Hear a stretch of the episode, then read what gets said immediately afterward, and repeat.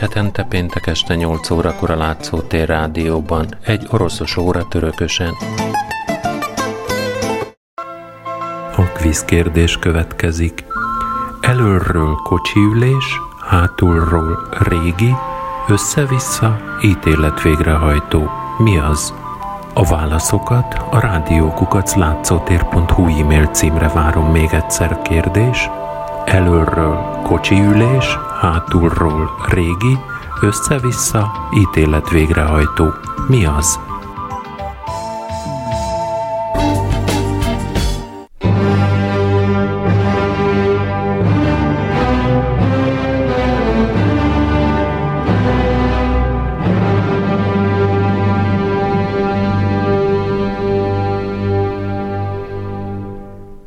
Még akár joggal is merülhet fel az a kérdés, miért szöszmötölök ennyit a 19-20. század környéki irodalmi irányzatokkal, különös tekintettel a költészetre. Nos, erre a magyarázata az, hogy borzasztóan izgalmas időszak volt ez az orosz irodalom történetében. Ekkor jelennek meg az izmusok, úgy a prózában, mint lírában. Ekkor jelenik meg a szimbolizmus, amivel az előző kettő törökösen foglalkozott, ekkor jelenik meg az akmeizmus, a futurizmus, az imazsinizmus és az abszurd költészet. A mai alkalommal, és még egyelőre nem látom, de lehetséges, hogy a következő alkalommal is az akmeizmussal fogok foglalkozni.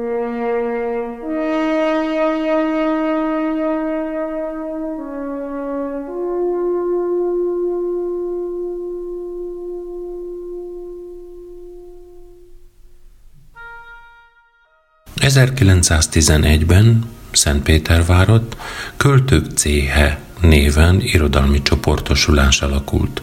Fiatal költők csatlakoztak hozzá. Gumilyov, Akhmatova, Mandelstam, Gorodyecki, ők, akik főleg az Apolló című folyóiratban publikáltak. A költők céhe összejövetelein a művészi mesterség kérdéseit vitatták meg, verseket elemeztek, kidolgozták az esztétikai elveiket. A csoportosulás létrejötte összefüggött azzal, hogy a költők céltagjai elégedetlenek voltak a szimbolizmussal, és attól eltérő művészeti koncepciók kidolgozására törekedtek. Az irányzat neve az igényesség hangsúlyozására a görög akmé szóban gyökerezik, ami magas fokot, virágkort, csúcsot jelent. Hamarosan Kuzmin is csatlakozott az akmeistákhoz. Ő már 1910-ben megjelentette az Apollóban a gyönyörű világosságról szóló cikket, benne az általa klarizmusnak nevezett új irányzat álláspontjából kiindulva polemizált a szimbolizmussal. Nézeteihez Hodaszevics állt legközelebb, bár Hodaszevics nem lett igazából a csoport tagja. Az 1910-es évektől a korábban szimbolista Apollo lett az akmeisták fő orgánuma. Ezen kívül megjelentették a költők céhe almanachjait, a Hyperboreus nevű folyóiratot és könyveket is adtak ki. Az első világháborús és a forradalmi időszakban a könyv és folyóirat kiadás megszakadt, de 1918-ban újra élet. Gumilliov halála után a csoportosulás szétesett, lévén ő volt az irányzat lelke. 1923-ig jelentek még megkötetek a költők célja kiadásában, ilyen módon az akmeizmus igen rövid ideig, csupán tíz létezett, és nem versenyezhetett azzal a befolyással, amit a futurizmus, illetve a szimbolizmus gyakorolt a későbbi orosz irodalom fejlődésére. Ennek ellenére érdekel komoly figyelmet, nem csak azért, mert jelentős költők indulása kapcsolódik a létéhez, hanem azért is, mert az akmeizmus a szimbolizmus reformját jelentette. Képviselői a szélsőséges szimbolista és avantgárd jelenségekkel párhuzamosan igyekeztek rátalálni az arany középútra, a legjobb megoldásaikkal valójában a poszt-avantgárd gondolkodását készítették elő. Az akmeisták élesen bírálták a valóságot hasonmássá, mélyebb értelem látszatává lefokozó szimbolista álláspontot. A szimbolisták nem csak a kultúra alkotásait, hanem a tárgyi és természeti világ jelenségeit is transzcendentális irányultságú, egységes, több lépcsős jelrendszer elemeivé tették. Ezzel szemben az akmeisták elutasították a transzcendencia megkísértését, és visszaállították jogaikba az egyszerű dologi tárgyi világot. A tények és a dolgok világának rehabilitálása látszólag az avantgárdal rokonította az irányzatot. A futuristák a szimbolizmus hierarchikus világának tagadásaképpen tették egyenlővé a szavakat a dolgokkal, a művészetet a tárgykészítéssel, és úgy vélték, amennyiben a szavak nem a tárgyi világ jelképeként foghatók föl, hanem besorolják az előállítható dolgok természetes rendjébe, a művészet az ipari termeléssel azonos jelentőségre tesz szert.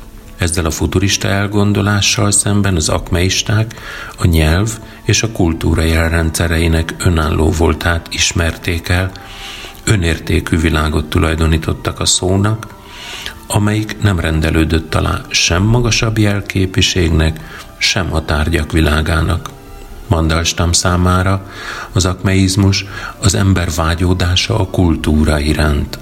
A szellemi kultúra és annak legfőbb hordozója a szó, Akmeista védelmének igen nagy a jelentősége a futurizmus uralkodó légkörében, amelyik a technikai szféra fetisizálása mellett ki akarta hajítani a korszak hajójából a kultúrát. Arról volt ugyanis szó, hogy a kultúra ne álljon se transzcendentális célok, se a társadalmi hasznosság szolgálatában, hanem csak is önmagáért való legyen. Az akmeizmus az újat is befogadó kulturális tradíciók őrzőjeként lépett be. A zenét mintaművészetnek tartó szimbolizmussal szemben az akmeizmus deklaráltan a súlyos művészeti ágakra, az építészetre, szobrászatra helyezte a hangsúlyt, de a zene, mint művészet, és nem mint a világ mindenség egyetemes törvénye is jelentős szerepet játszott a műveikben. A festészet, a színház és a kultúra művészeteken kívüli formái is fontosak voltak a számukra. Az akmeisták neoklasszicisták voltak. Antik képek, motivumok és szobrok jelentek meg műveikben. Nem analógiákra, nem a mindenség egyetemes törvényeinek bizonyítására, hanem saját stilisztikával és képi nyelvezettel rendelkező zárt művészi rendszerként értelmezték az egyes korszakokat. Ezek nyelveinek birtokba vételét úgy értékelték, hogy otthonra találtak a különféle stílus korszakokban. Különböző korszakok képi nyelvének használata, kifejező tárgyi részletek szerepeltetése, a szimbolizmus ködös metaforizmusával szembeállított gyönyörű világosságra való törekvésként jelent meg. A Dionysoszi szenvedélyt felidéző szimbolista költő ideállal szemben az akmeisták kedvelték az apollói világosságot, az egyensúlyt, a pontos határvonalakat és a harmóniát. Alkotásaikban és cikkeikben visszhangra talált a klasszikus világosság programja. A tárgyakat készítő iparosnak kezet nyújtó, a költészetet magas szintű iparos mesterségnek nevező építőmester költő alakja, a költők céhei tagjai többségénél megjelent, a költészetet munkatevékenységként szembeállították az intuitív alkotással. Mandelstam még a Mozart és Salieri között felállított régi ellentétet is átértelmezte. Salieri rehabilitálása érdekében. Salieri forró szeretetet és tiszteletet érdemel.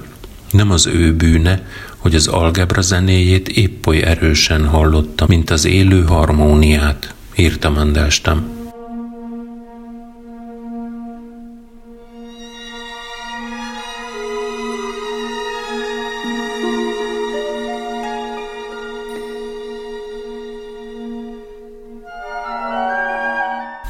Nikolaj Sztyepanovics Gumiljov versei 1902-től jelentek meg. 1907 és 14 között bölcsészetet tanult Párizsban és Szentpétervárot, sokat utazott, többek között eljutott a közel-keletre és Afrikába is. 1910-ben feleségül vette Anna Akhmatovát. 1911-ben alapította meg az akmeisták társulását a költők céhét. Egyik korai verses kötete, az 1910-es Gyöngy, már érett költőről tanúskodik. Verseinek különös ismertetőjegye az egzotikus motívumok kedvelése, az erős ember kultusza és a nagy forma fegyelem.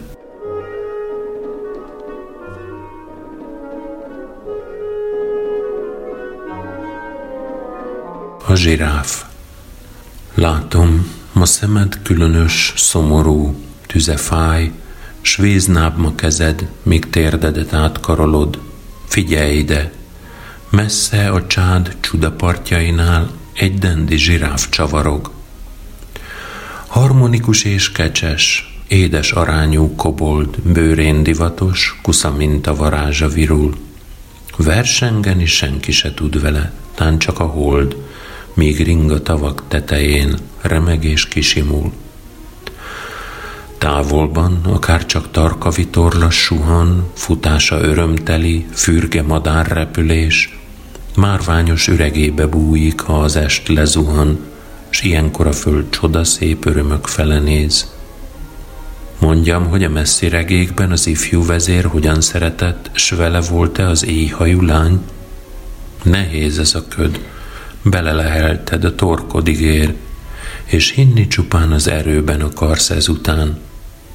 Meséljem el, milyen ékes a trópusi táj, mi karcsú a pálma, s a fű mély ős magas ott. Zakogsz?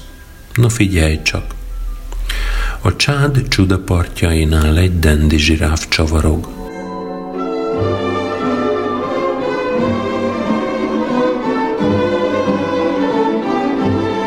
Don Juan Bennem kevély és egyszerű a vágy, csónakba szállni, nyerekbe ugorni, és kiátszva ezt a lomhakort, robogni, apolva új és új ajkak bíborát. S megtérni Krisztushoz, ha már lejárt időm, hamut csak őszfejemre szórni, a súlyos vaskeresztől meghajolni, s mormolni szemlesütve szent imát. Míg egyszer egy vad orgián ocsúdva, mint sápatag lunátikus, kit útja csendében elfogott a rettenet, rádöbbenek, porszemként csak lebegtem, mert asszony nem szült nékem gyermeket, s férfit soha testvérnek nem neveztem.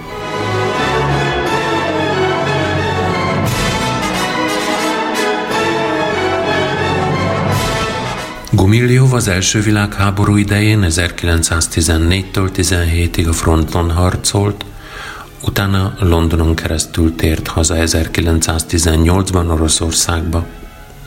Utolsó verses köteteiben már egyre inkább szellemi jellegű problémák foglalkoztatták, a földi és a transzcendens szféra egymáshoz való viszonya, a kultúra emlékezet őrző funkciója –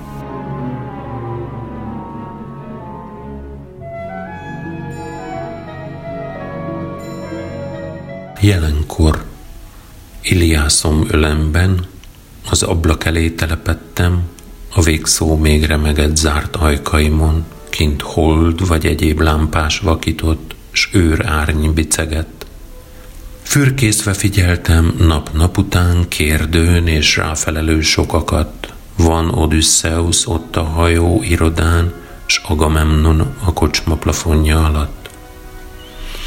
Szibéria jégben a masztodonok vázát így rejti, s a szél hasikon bújuktól a hó bojdul kavarog, s vérüktől lángul a rőt horizont. Bussá tesz a könyv, rám fájdul a hold, tán hősre se vágy igazán a szívem. Egy fiú s lány sétál íme ott, Daphnis és véle Chloé szeliden.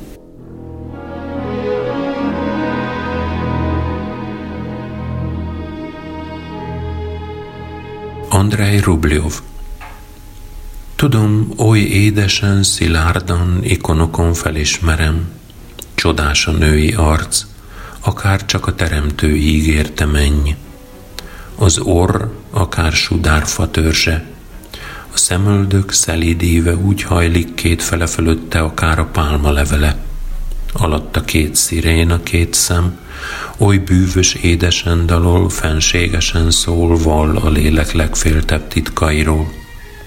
A A nyílt homlok, akár a derült ég, és a fürtök göndör fellegek, melyeket a szeráf is gyöngét félénk kezekkel ihletett, és ugyanott a fa tövén a száj, mint az édeni virág, amely miatt megszegte Éva az Istennek adott szavát.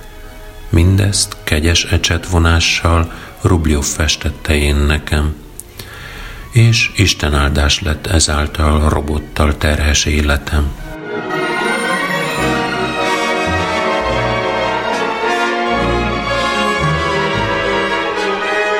Én és ön. Tudom, nem lennék a párja, más világnak vagyok a fia, s jobban tetszik, mint a gitárja, az urna barbár bánata. Nem fényes termeknek, szalonnak, sötét ruháknak szóldalom, felhőknek, sárkányfajzatoknak, zuhatakoknak olvasom. Úgy szeretlek, mint vízre lelve mohon kortyolni az arab, s nem, mint lovag, ki képre festve csillagra bámul, várva csak. S nem ágyban ér el majd a végem, pap, notárius előtt, de egy vad szakadékölében, burjánzó repkények között. És nem a kitakarított protestáns mennybe száll a lelkem, hanem hol rablók, vámosok, s bűnös nők mondják nékem. Kelj fel!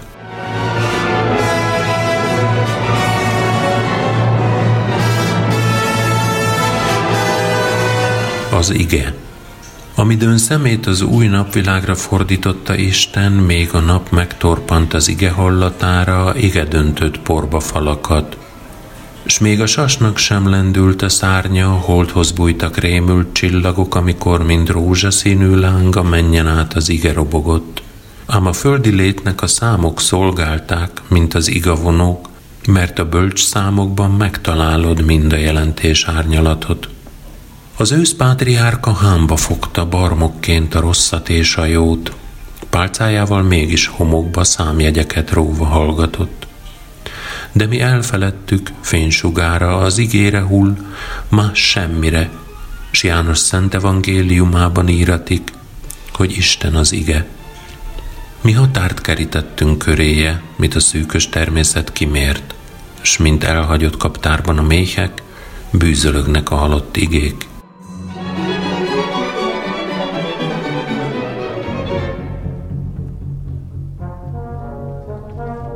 Akrosztichon. Angyal ült ki a szélére a mennek, nézett, nézett ámulón a mélybe. Nem volt még az új világnak fénye, a pokolban senki sem kesergett. A piros vér félénk lüktetése, halovány kezek, riadt virágok, mától a világ élet az álmok angyalának szent arcmása képe. Túl szűk e föld, Lásson Anna álmot otthonában szerelemről, árnyról, végül a kinyilatkoztatások az övéi, könyve is kitárul. A sorok első betűi Anna Ahmatova nevét adják.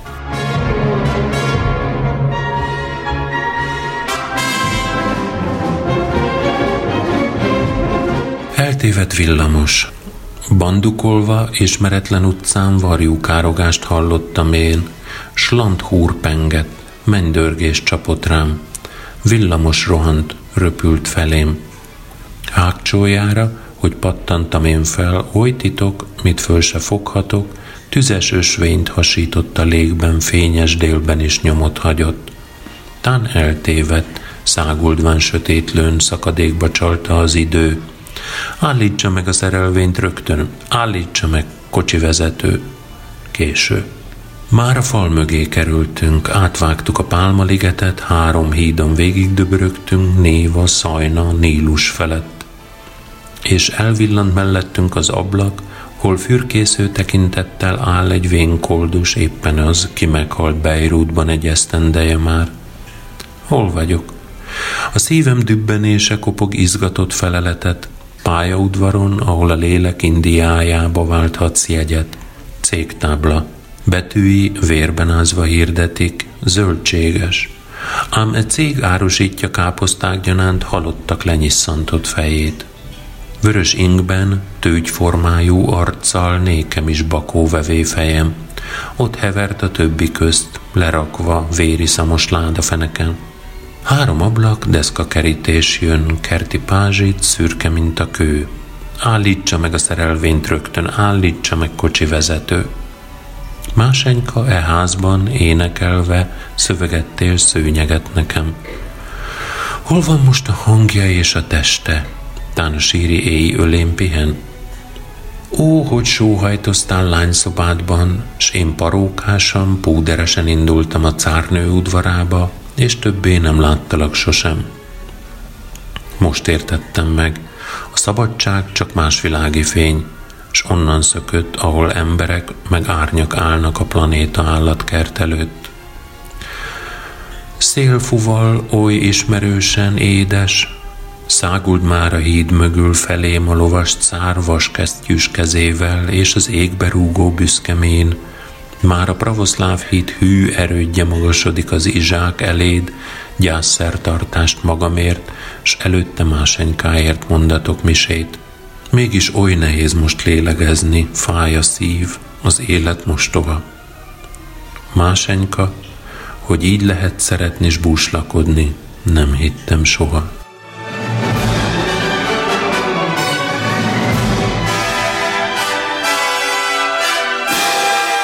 Gumilyov sokat fordított. 1919-ben jelent meg fordításában a Gilgames eposz. Nagyon fontos volt számára a mesterségbeli tudás, a költői technika folyamatos fejlesztése. Koránnak egyik legképzettebb irodalomkritikusa volt. A Levelek az orosz költészetről című kritikai sorozata a legszínvonalasabb írások gyűjteménye a kortárs orosz költészetről – Gumiljovot 1921-ben letartóztatták ellenforradalmi összeesküvés vágyjával, és pár hét fogvatartás után kivégezték. Rehabilitációja csak az 1980-as évek végén történt meg.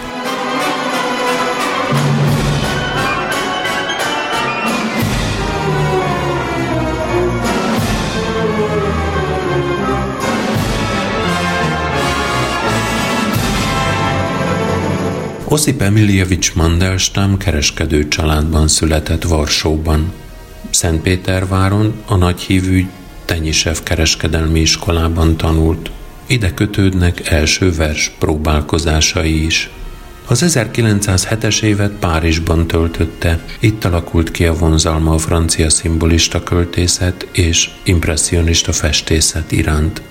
1910-ben két szemeszter töltött a Heidelbergi Egyetemen az ófrancia nyelv tanulmányozásával.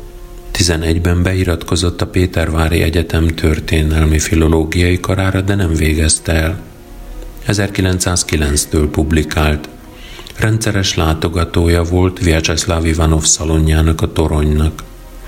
Ivanov keltette föl Mandelstam érdeklődését az antik mitológia iránt, és a fiatal irodalmár rövid időre közel került a szimbolista Anyenszkihez, a neves költőhöz és hellenistához is. Mandelstam az akmeisták költői csoportosulásához tartozott. Jó barátja lett Nikolaj Gumiljov és Anna Akhmatova. Az Akmeizmus reggele címen ő írta az irányzat egyik első manifestumát, és részt vett az Apolló című folyóirat munkájában.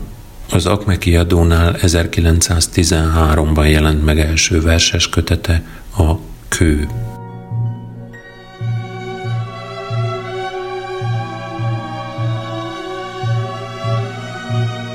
Csak gyermek gonnyi batyut, csak gyermek gonnyi batyut, csak gyermekkönyvbe merülni, más mindent messzire űzni, elhagyni a túl szomorút, Rossz holmi a lét, idegen, fáradtam tőle halálra, de a földet, mást sose látva, bármi nyomorult, szeretem.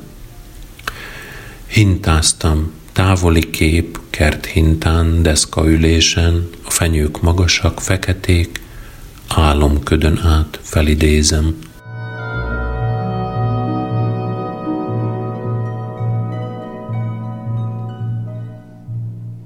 Silencium most, hogy még meg se született, elegye szónak és zenének erős kötelék is ezért lett összeköt minden elevent.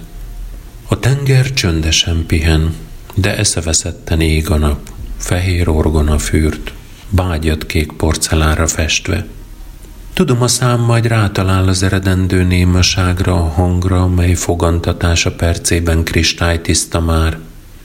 Maradj meg, habnak Afrodité, zenévé változ vissza, szó, szív, ős forrással áradó, homályló szív, ne légy te szívvé.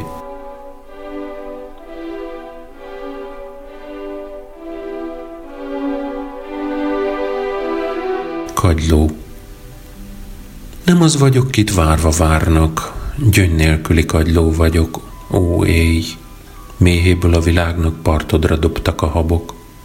Hullámaidat föl lehajtva szűkszavúan dúdolsz ma itt, de kedveled majd a mi hasznak agylónak hazugságait. Mellé feküdsz, hogy hald a hangját, ráadod legszebb köntösöd, s a vizek óriás harangját mindörökre hozzád kötöd. S mint hajlékát a puszta szívnek, a törékeny kagylót belül vízzúgással, köddel telíted, s széllel, melybe eső vegyül.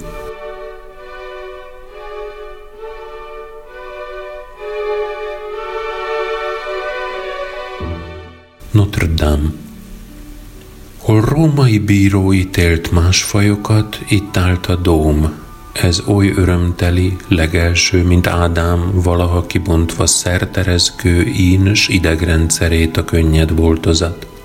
De feltárul kívül a rejtett elv, hogy a falat a ráeső nagy súly szét ne feszítse, s gyámpilléreknek lett kezdettől a tiszte, s merőn áll a merész ív faltörő kosa.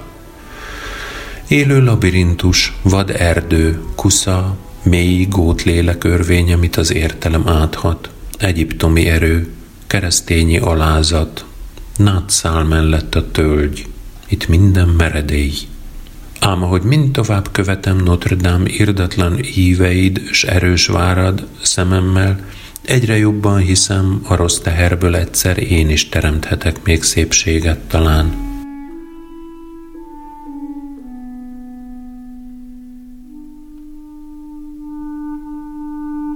Az admiralitás Péter várott a nyárfa senyved elgyötörten.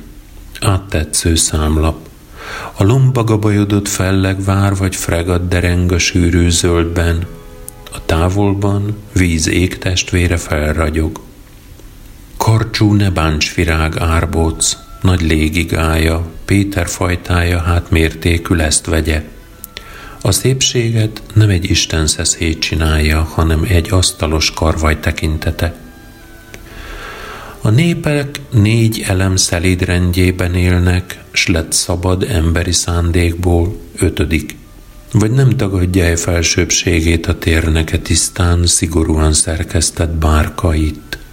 Medúzák haragos szeszélyesen tapadnak, mint kallódó eke, rozsdás horgony mered, három dimenziónk nyűgei elszakadnak, s kitárolnak körül világtengerek.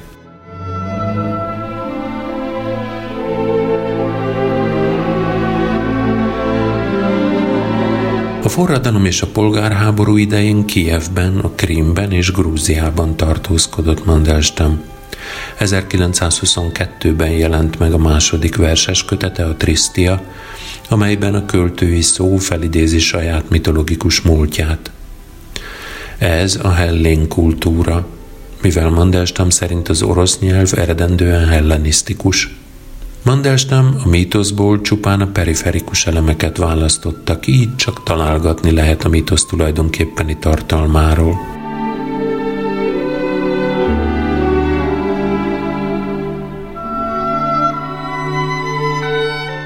Tündöklő Petropolban meghalunk. Tündöklő Petropolban meghalunk, itt gyászos Persefóné ül a trónra. A levegő halálos italunk, halálos esztendőit minden óra. Aténé, tenger zord uralkodója, kősisagot dobd el, napot kihúnyt.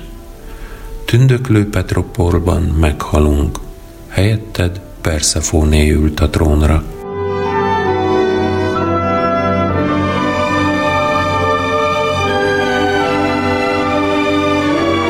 Derengő szabadság – Derengő szabadság hatalmas éve, köszöntsük nagy szürkületét. Hálók fekete vízfenékre bocsátva, roppant szövedék. Felkelsz nyomott évek fölébe, ó nap, világbírája, nép, amit könnyezve vesz magára a nép vezére, nagy és végzetes teher. Köszöntünk hatalom komor igája, csontot megroppantó teher. Akinek szíve van, már látva látja idő, hajód mind süllyed el. Harcos légiókba kötöztük az égi fecskesereget. A napot most nem látni köztük, mozog a lég, él, csicsereg. Háló, fölébe szürke köd gyűlt, nem látni a napot, s a föld lebeg. Próbáljuk hát, fordítsunk a keréken, csikorgó lomha lendület. Lebeg a föld, felhát merészen, mint ki ekével szánt tengervizet. Emlékszünk rá majd. A létejegében odaadtunk a földért tízeget.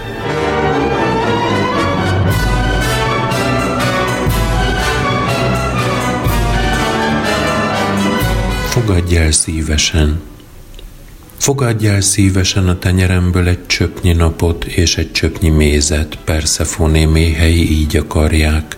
Kiköthet el bárkát, ha nincs kikötve? Ki hallaná a prémes talpú árnyat? Ki győzhet a vagyon létriadalmán? Vigaszul csupán a csókok maradnak, oly bolyhosak pihések, mint a méhek, melyek meghalnak a kasból kiszállva. Zúgnak az éj áttetsző sűrűjében, a tajgetosz rengetegében élnek, étkük idő és minta és tüdőfű.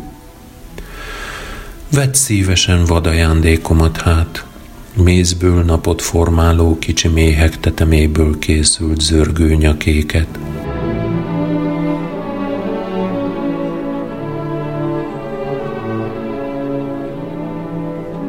Nővérek, gyöngétség, steher. Nővérek, gyöngétség, s teher egyformák vonásaitok. Szívják a méhek, s darazsak a súlyos testű rózsát. Meghal az ember, és kihűl a naptól izzított homok, és elviszi a tegnapi napot fekete hordágy. Ó, lépes mézek terhe és szemek a gyönge hálón, könnyebb követemelni, mint ismételni neved. Egyetlen egy gondom maradt csak ezen a világon, aranygond, hogy hajítsam el idő a terhedet. Zavaros levegőt iszom, mint fölkavart sötét vizet. Ekék szántották az időt, s fölből lettek a rózsák. A vízörvényben súlyos gyöngerózsák terhe ellebeg, s gyöngétség és teher belőlük fonta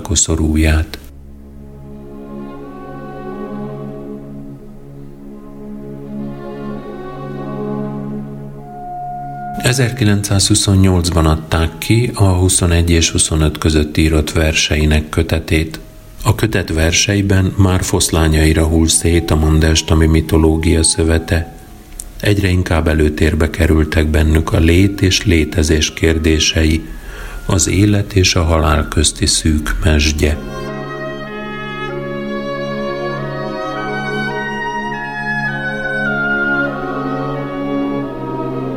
Volt egy Alexander Hercovics. Volt egy Alexander Hercovics, kis zsidó muzsikus, s volt egy brilliánsra csiszolt örök Schubert opusz. Reggeltől húzta a vonót, s kívülről megtanult szonátáján brillírozott, mit soha meg nem mond. Mi lesz Alexander Hercovics, már besötétedett. Hagyd már Alexander Skercovics. Mindegy, mind egyre megy. Akár olasz a hölgyike, még hóropog a szán, a keskeny kis szán messzire röpül Schubert után. Ha tubizene fog karon, nem nehéz a halál, de ott függsz majd a fogason, varjú bundára vár. Látod, Alexander Szívevics, rég elvégezted. Hagyd már, Alexander Vígevics, mindegy, mindegyre megy.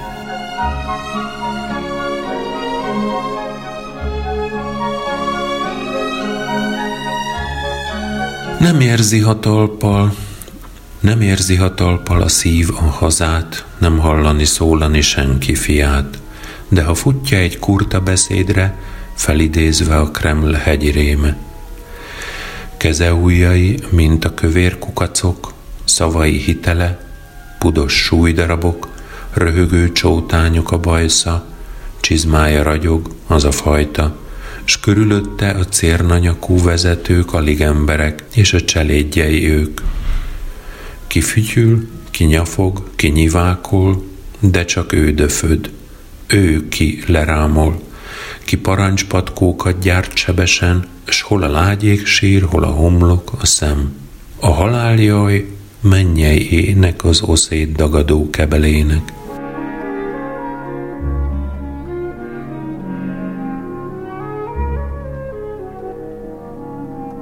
Az emlékezet nélküli korban felvállalt emlékezetet őrző szerepében Mandelstam semmiképp sem lehetett az ideológikusan manipuláló hatalom kedvére.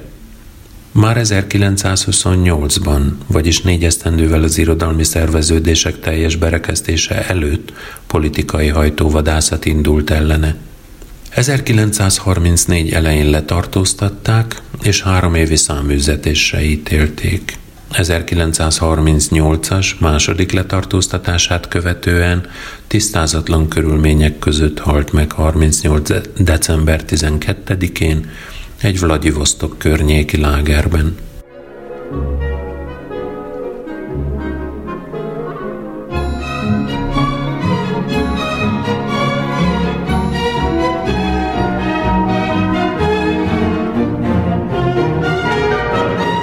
Mihály Alexejevics Kuzmin nemesi családból származott. Munkássága összekötő láncem a szimbolizmus és az akmeizmus között. Költő, próza és drámaíró, irodalomkritikus, sőt zeneszerzőként is elismerték kortársai. 1885-től a Pétervári Zeneakadémián tanult Rimsky Korszakov növendékeként. Publikálni 1905-ben kezdett. Sokat utazott, több időt töltött Oroszországban és Egyiptomban, Oroszország északi részén felkereste az óhitű közösségeket is. Verseiben különböző kultúrtörténeti korszakokat láttat a rájellemző esztétizmus prizmáján keresztül. Kuzmin szívesen használta fel stilizációiban más művészeti ágak, különösen a képző és iparművészet jelrendszerét. A forradalom előtti verses kötetei, a hálók, az őszi tavak és az agyak galambok. Verseihez főként a múlt korszakai szolgáltatnak nyersanyagot. Dekorációnak, interiőrként használja föl azokat az állarcos bál atmoszférájának megteremtésére, stílusjátékként az élet különféle formáinak színpadi eljátszásához. A stilizáció játékos mi voltát emeli ki költészetében, hogy a maszkok viselői nem azonosulnak állarcukkal. Helyenként szkepticizmussal párosuló könnyed irónia teremti meg a távolságot közöttük.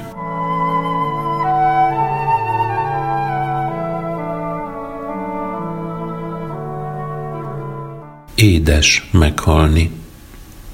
Édes meghalni a csatatéren, hol nyílvesszők, kopják suhognak, amikor a trombita harsog és tűz a nap délben, s a hazadicsőségért elesve és halva körülötted, Isten veled hős férfiú. Édes meghalni tisztes öregként, ugyanabban a házban, ugyanazon az ágyon, ahol születtek és meghaltak őseid, gyermekeid körében, akik már megférfiasodtak, és halva körötted, Isten veled, apám. De még ennél is édesebb, még bölcsebb, eltékozolva minden birtokod, eladva az utolsó malmodat azért a nőért, akit másnapra elfelejtenél, és hazatérve vígdáridó után a házba, melyet már dobra vertek, megvacsorázni, és százegy egyszer olvasva újra a Puleiasz történetét, meleg és illatos fürdőben ülve, nem halva semmiféle búcsúszót felvágni ereidet, s a hosszú ablakból a mennyezet alatt viola illatozna, pirkadna már, és fuvolák szólnak messziről.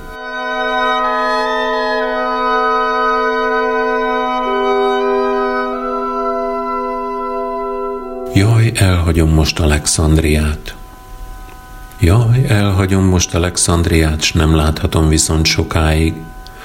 Látom Ciprust, az Istennőnek kedvest, látom majd Tíroszt, Efezoszt és Szmirnát, látom Atént, az ifjúságom álmát, Korintoszt és a távoli Bizáncot, és minden vágyam koronáját, minden törekvésemnek célját, meglátom a hatalmas Rómát.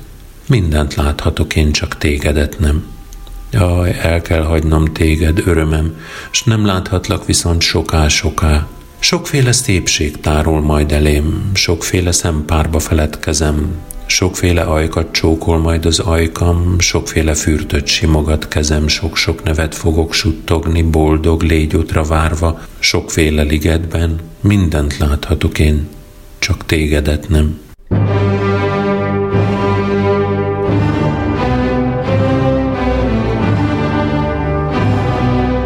Friss hóba öltözött a róna teste, alig látjuk már szányaink nyomát.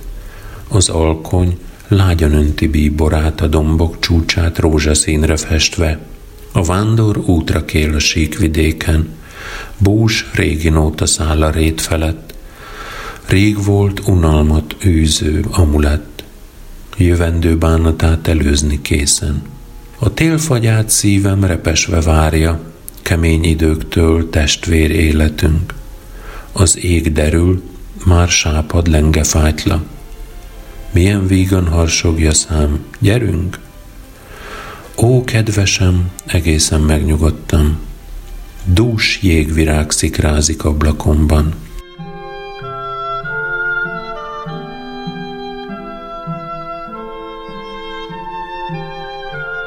Kuzmin prózája is nagyon népszerű volt a maga idejében. Szerelmes regényei erotikusságukkal ejtették ámulatba az olvasót, és azzal, hogy tiltott témákhoz, az azonos neműek szerelméhez nyúltak. Szintén kedveltek voltak a francia kalandregény mintájára írott prózai stilizációi. A forradalom után Kuzmin Petrográdon maradt, de távol tartotta magát a politikai eseményektől és az ideológiai vitáktól. Egyre inkább a társadalmi irodalmi élet perifériájára került. Még az 1920-as években publikált Cagliostro gróf csodálatos élete című regényének, verseinek és eszéinek köszönhetően Kuzmin a kor hivatalos irodalmi irányzataitól való eltávolodás szimbóluma lett. Ez poétikájának alapelveiből következett. A különböző korstílusokkal való játék és különösen a magas és alacsony kultúra közti különbségtétel elvitagadása elutasított mindenféle szabályt és kanonizációt, ami pedig azzal együtt, hogy megkülönböztetett figyelmet szentelt a kultúra marginális vagy annak kikiáltott jelenségeinek, meghatározta Kuzmin biztos helyét az orosz posztmodernizmus előfutárainak sorában.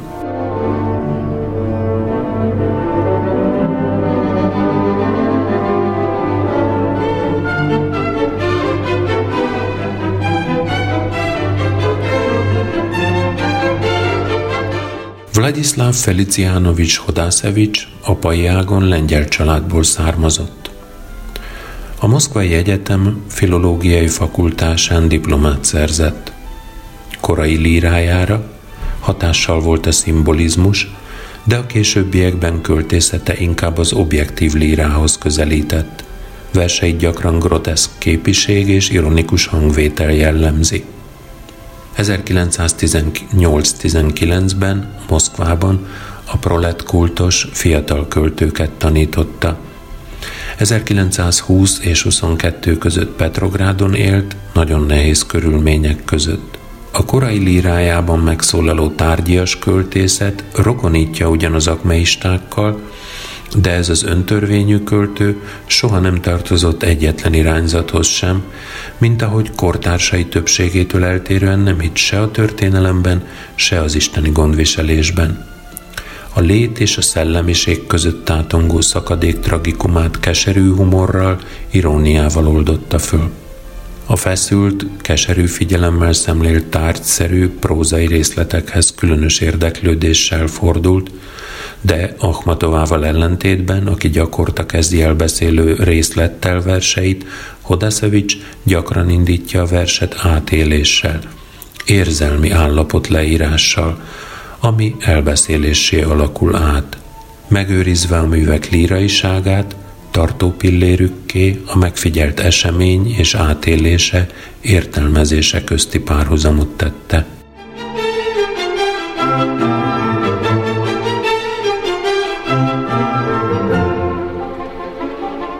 szem útján Járja a magvető a búza mindig egy útját, nagyapja is, apja is erre ment. Csillog kezében az aranyos gabona, mégis a fekete földbe kell hullnia. S hol féreg rágvakon, még mély útjára lel, ha itt az ideje, meghal, s életre kell. Így járja lelkem is a búza útjait, sötétbe hullva meghal, s megéled megint. Országom, te is így halsz, életsz újra, ha ezen az éven is átlábolsz valaha. Nekünk csak ez az egy bölcsesség adatik. Aki él, járja a búzaszem útjait.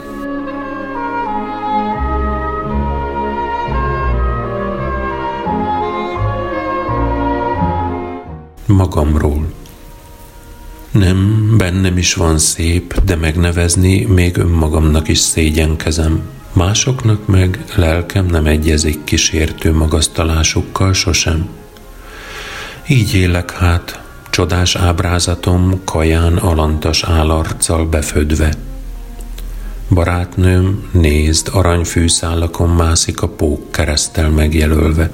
Anyja mögé rejtőzik a gyerek, s te magad is sietve kergeted rózsaszínű nyakadról, undorodva, s haragod elő elszalad a pók, szégyelve önmagát, nem tudva, hogy a bolyhos háta mi jel hordozója.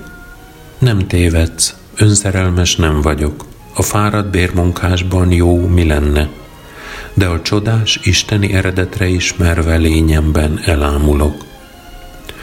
Ha versekben lemeztelenedett, alig tükrözve bár igazi arcom, úgy tetszik alkonyórán künnaparton görnyedezem víztükör felett.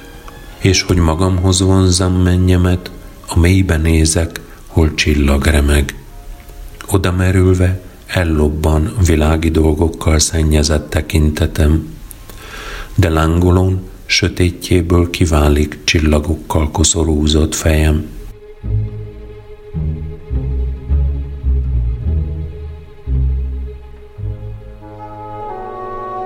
A vak. Útját bottal tapogatva ballak tétován a vak, lábát óvakodva rakja s dörmög orra alatt, s hájogos szemfehérje tükrén egy egész világ, tócsa, ház, palánk, tehénke és az égbolt messzi kékje, mind, mit ő soha se lát.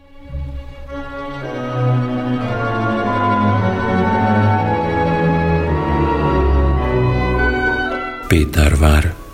Szánalmas és egyforma bajokban vergődtünk, míg tartott erőnk. Félholt kísértett, én bolyongtam csupán a kínlódók között. S ők elfeledték, rám ha néztek, az ubogó teavizet, nemes csizmáik is megégtek, míg hallgatták verseimet. A síri és orosz homályból virágos hírnök jött felém, s zenei harmónia tárult szédítő szelekből elém. Mentem jeges vizek fölött, hol a képektől habókosan vittem törött lépcsőfokokról csúszkálva rosszagú halam, és versekből görbítve prózát, kificamítva könnyedén oldottam klasszikus rózsát a szovjet vadalanyba én.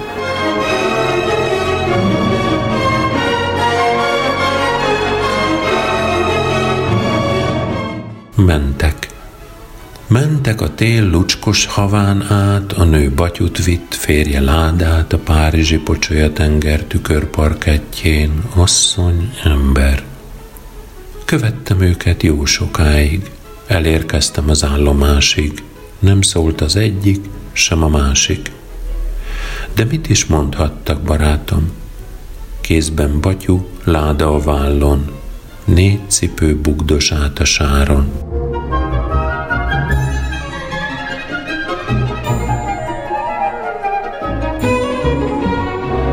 Emlékművem.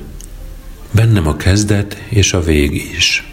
kevés mit véghez vittem, mégis a láncban tartós szem vagyok. A boldogság megadatott. Az új, de nagy orosz hazában két arcú kőbálványom áll majd, két út keresztjén, hol korok peregnek, s szél kavart homok.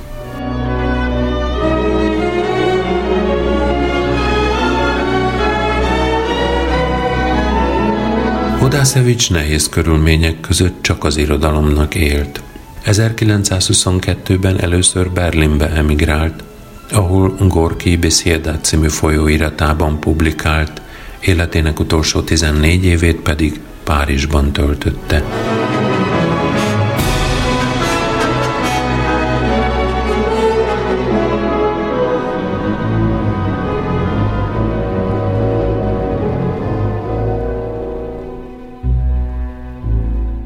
Maximilian Alexandrovich Volosin költő, műfordító, műtörténész és képzőművész volt.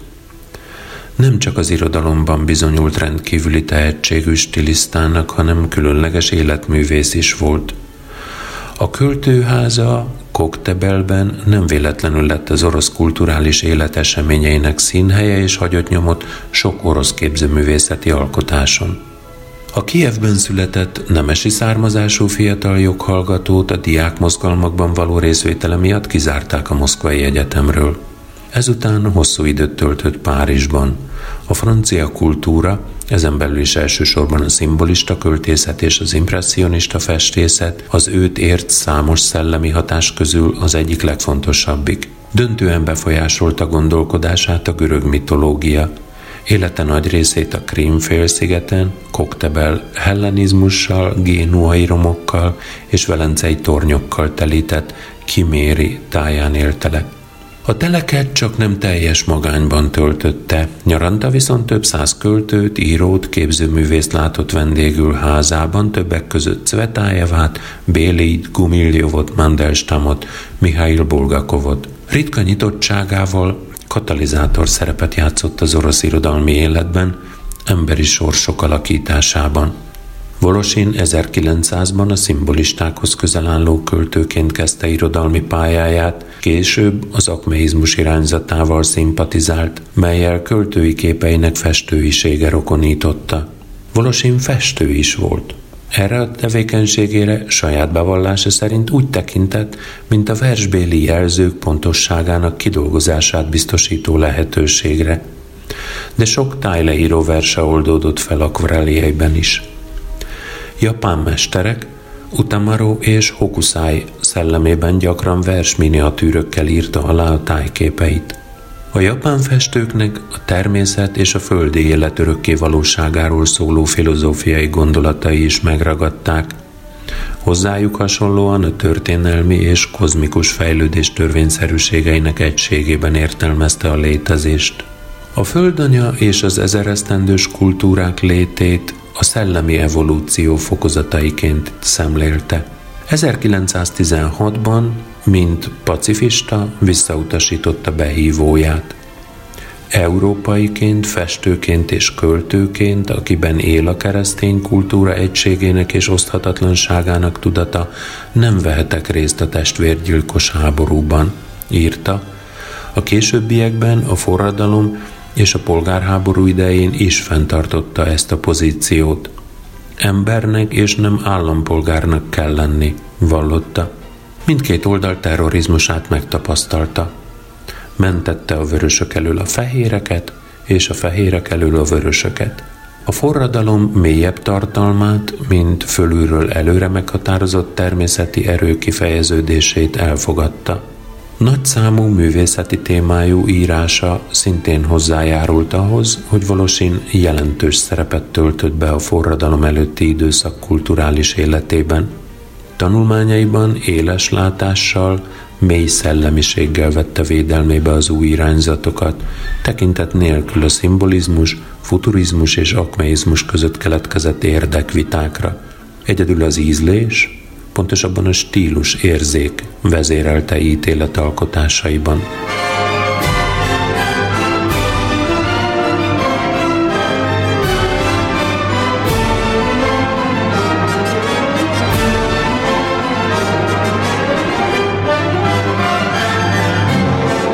Mai alkalommal a rövid életű akmeizmus hat alkotója közül öt életútját és jelentősebb verseit ismerhettétek meg.